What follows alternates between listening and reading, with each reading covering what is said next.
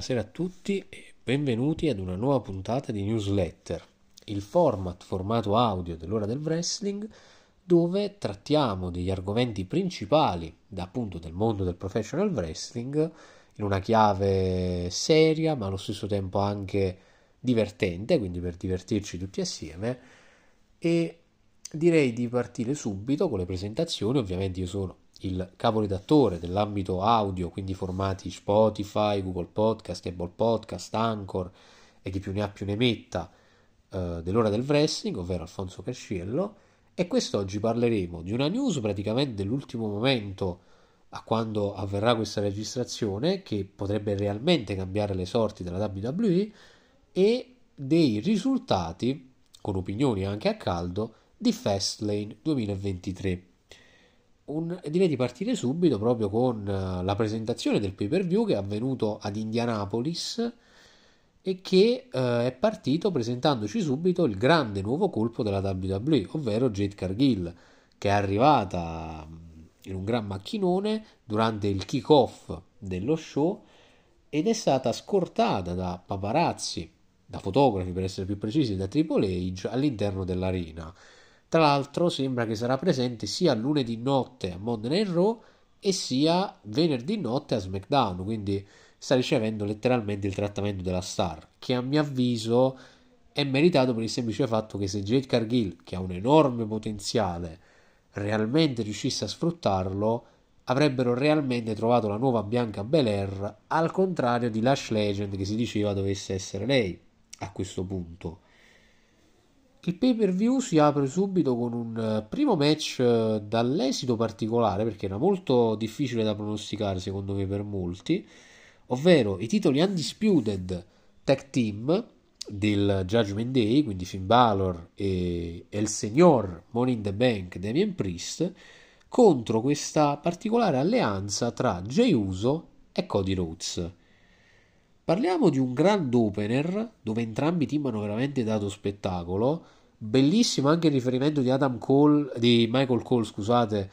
a praticamente il Bullet Club, perché lui ha detto a inizio match, da una parte abbiamo il fondatore del Bullet Club, Finn Balor, e dall'altra abbiamo uno dei leader del vecchio Bullet Club, ovvero Cody Rhodes.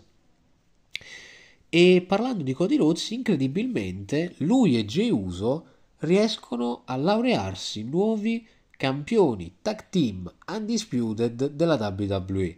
Mossa a sorpresa, perché forse era questo l'unico match impronosticabile con questo esito per molti, più che altro perché è una cosa che dovranno spiegare le motivazioni. Però, sapendo il tipo di modello di WWE di Triple H, che ha una costruzione di almeno un mese d'anticipo con i copioni, diciamo che sicuramente un piano già ce l'hanno in mente a questo punto e Judgment Day perde due cinture, però c'è comunque il Money in the Bank che può creare ancora tanto scompiglio all'interno della stable stessa, senza dimenticarsi di JD McDonough che è stato decisivo per la sconfitta del Judgment Day, anche in questo senso. Prossimo match della card abbiamo Bobby Lashley e gli Street Profits in questa sorta di Earth Business non dichiarato 2.0 contro Re Mysterio, Santos Escobar e un terzo partner che deve ancora arrivare all'arena. Diciamo che finché non è arrivato questo terzo partner, che era scontatissimo fosse la persona di cui parleremo tra poco, il match stava andando molto dalla parte degli Street Profits e di Bobby Lashley, fino a che per l'appunto non è arrivata questa persona che Re Mysterio aveva chiamato per il match vale a dire il rientrante con un contratto questa volta che lo legherà a SmackDown Live con la WWE, scusate, senza live, solo SmackDown, ovvero Carlito, il quale aiuta il Latino World Order a battere questa sorta di Earth Business 2.0 dopo che quest'ultimo riesce a connettere con la backstabber nei confronti di Montez Ford. Che dire, contentissimo di rivedere Carlito in WWE perché un po' come Matt Cardona si è ricostruito nelle indie e quindi ha una credibilità che sinceramente lo ha portato a meritarsi la chiamata della compagnia un'altra volta. E sul match in sé, un buon match alla fine di wrestling, senza infamia e senza lode da questo punto di vista. Ma la vera chicca arriva adesso. perché abbiamo un gran match, quello valevole per il titolo femminile della WWE tra Io Sky che si difendeva dall'assalto contemporaneamente di Charlotte Flair e di Asuka in un triple threat match. Tutte e tre le donne hanno fatto un lavoro straordinario, a mio avviso, un grand triple threat match dove Io Sky riesce a mantenere il titolo femminile grazie anche all'apporto di Bailey che, ok, nonostante Io Sky avesse detto che non voleva l'aiuto delle damage control, sono state decisive per farla vincere. Ciò non toglie però che Io Sky abbia fatto una prova da vera campionessa e nulla toglie a Charlotte e Asuka che sono tra le migliori della WWE e infatti hanno fatto anche loro una prova straordinaria. Successivamente a questo, a sorpresa, arriva Pat McAfee, il quale viene con una notizia un po' a sorpresa come quella di John Cena, che a Londra si era presentato per parlare della possibilità che Londra potesse ospitare una nuova edi- edizione di WrestleMania, mentre Pat arriva per chiedere al pubblico se sarebbero interessati a vedere una WrestleMania ad Indianapolis.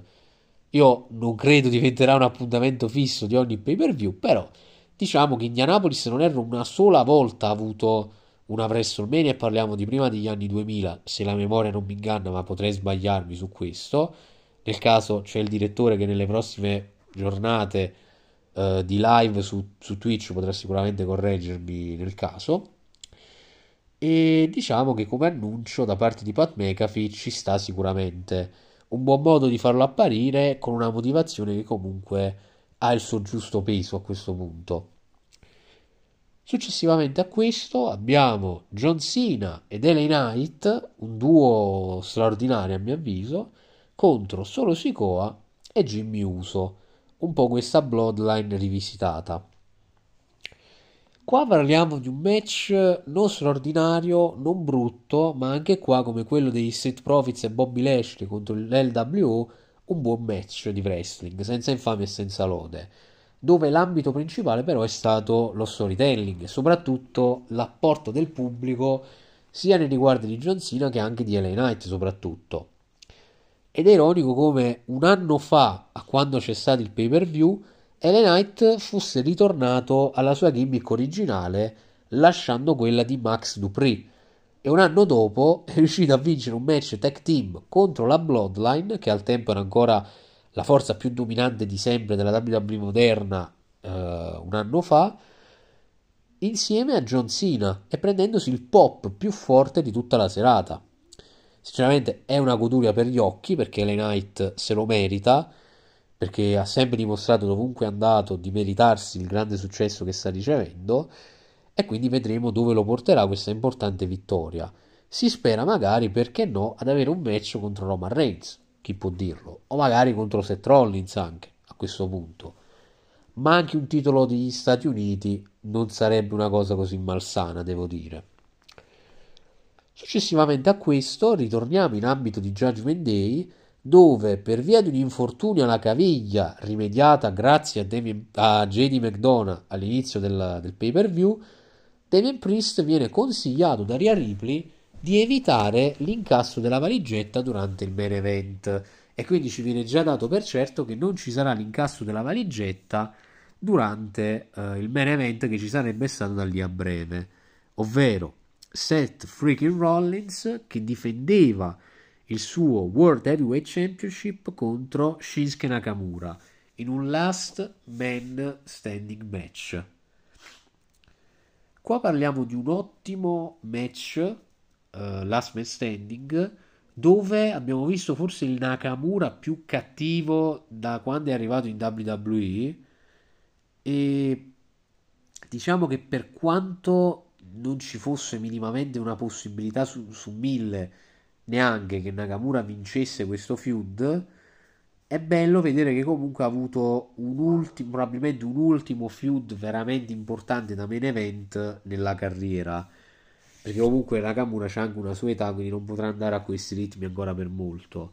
Però c'è da dire che non è mai stato presentato così bene Nakamura nel main roster. E, è ironico come comunque sia successo con la stessa persona che l'ha pushato come un grande nome ad NXT. Poi vabbè, su Vince si può dibattere che i giapponesi non ci abbiamo mai visto più di tanto, ma è un dato di fatto della storia della WWE alla fine, non è un qualcosa inventato così su due piedi. E diciamo che questo chiude il pay per view su delle note molto dolci a mio avviso, perché comunque è stato uno show di transizione, sì,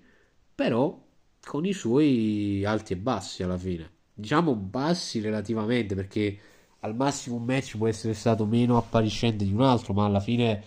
a livello di lottato parliamo di tutti ottimi incontri sulla carta e anche sul lottato, soprattutto nell'ambito dello storytelling e del pathos che ha connesso col pubblico.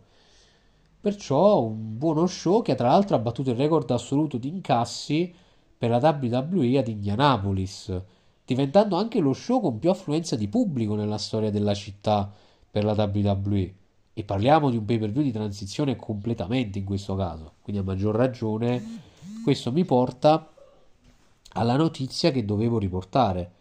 ovvero che secondo PW Insider sembra che l'Endeavor abbia abbracciato completamente la visione creativa della WWE di Triple H e che quindi Vincent Kennedy McMahon potrebbe essere letteralmente spodestato dalla Endeavor e letteralmente messo in disparte dall'ambito creativo, relegando quest'ultimo ad avere l'1% del potere creativo decisionario e dare il 99,9% a Triple H. Io credo che in questo caso sarebbe una mossa intelligente perché sotto Triple H la WWE, a parte battere record di incassi su incassi ogni pay per view che fanno, e ogni pay per view diventa il più visto di sempre nella città o nella storia del pay per view stesso. Ma oltre questo è anche bello sottolineare come molti nomi che magari sotto Vince sarebbero stati in disparte, tipo Nakamura, tipo Tika Nox, tipo Ricochet e via dicendo, hanno trovato grande spazio e quindi è un'ottima cosa secondo me. Perciò vedremo se venerdì, perché l'annuncio di Triple H si dice che dovrebbe essere appunto questo fatto grazie alla Endeavor, vedremo se venerdì per l'appunto sarà questa la grande news di Triple H e eh, valuteremo quindi le possibilità infinite che questo potrebbe portare. Perché 99,9% di potere creativo significa anche che può scegliere un nome che la compagnia può mettere sotto contratto. E quindi insieme a Nick Khan potrebbero portare in WWE tanti nomi anche dalla All Elite che andrebbero in scadenza a questo punto, tra cui mancano pochi mesi, sicuramente tra i nomi principali ci sono Ricky Starks e ovviamente Maxwell Jacob Friedman. Detto questo, io direi che siamo arrivati al momento dei saluti, come ogni nostra consuetudine. Io vi ricordo di seguirci su tutte le nostre piattaforme audio per l'appunto per newsletter e per le interviste del direttore che con sempre più frequenza stanno avvenendo durante la settimana. Per quello che riguarda l'ambito Twitch e YouTube potete seguirci durante tutto il resto della settimana, visto che andiamo in onda quasi praticamente ogni giorno per parlare di All Elite, Impact, WWE e anche solamente per rispondere alle domande dei fan grazie al direttore risponde. E detto questo, non mi resta che augurarvi un buon proseguo di giornata, una buona serata, un buon giorno, un buon lavoro, a seconda di quando verrà ascoltata la mia voce non molto suave per i primi acciacchi invernali. Io sono il caporedattore dell'ambito audio dell'ora del wrestling, Alfonso Casciello, e, come si soliti dire da noi, buonanotte e buone botte.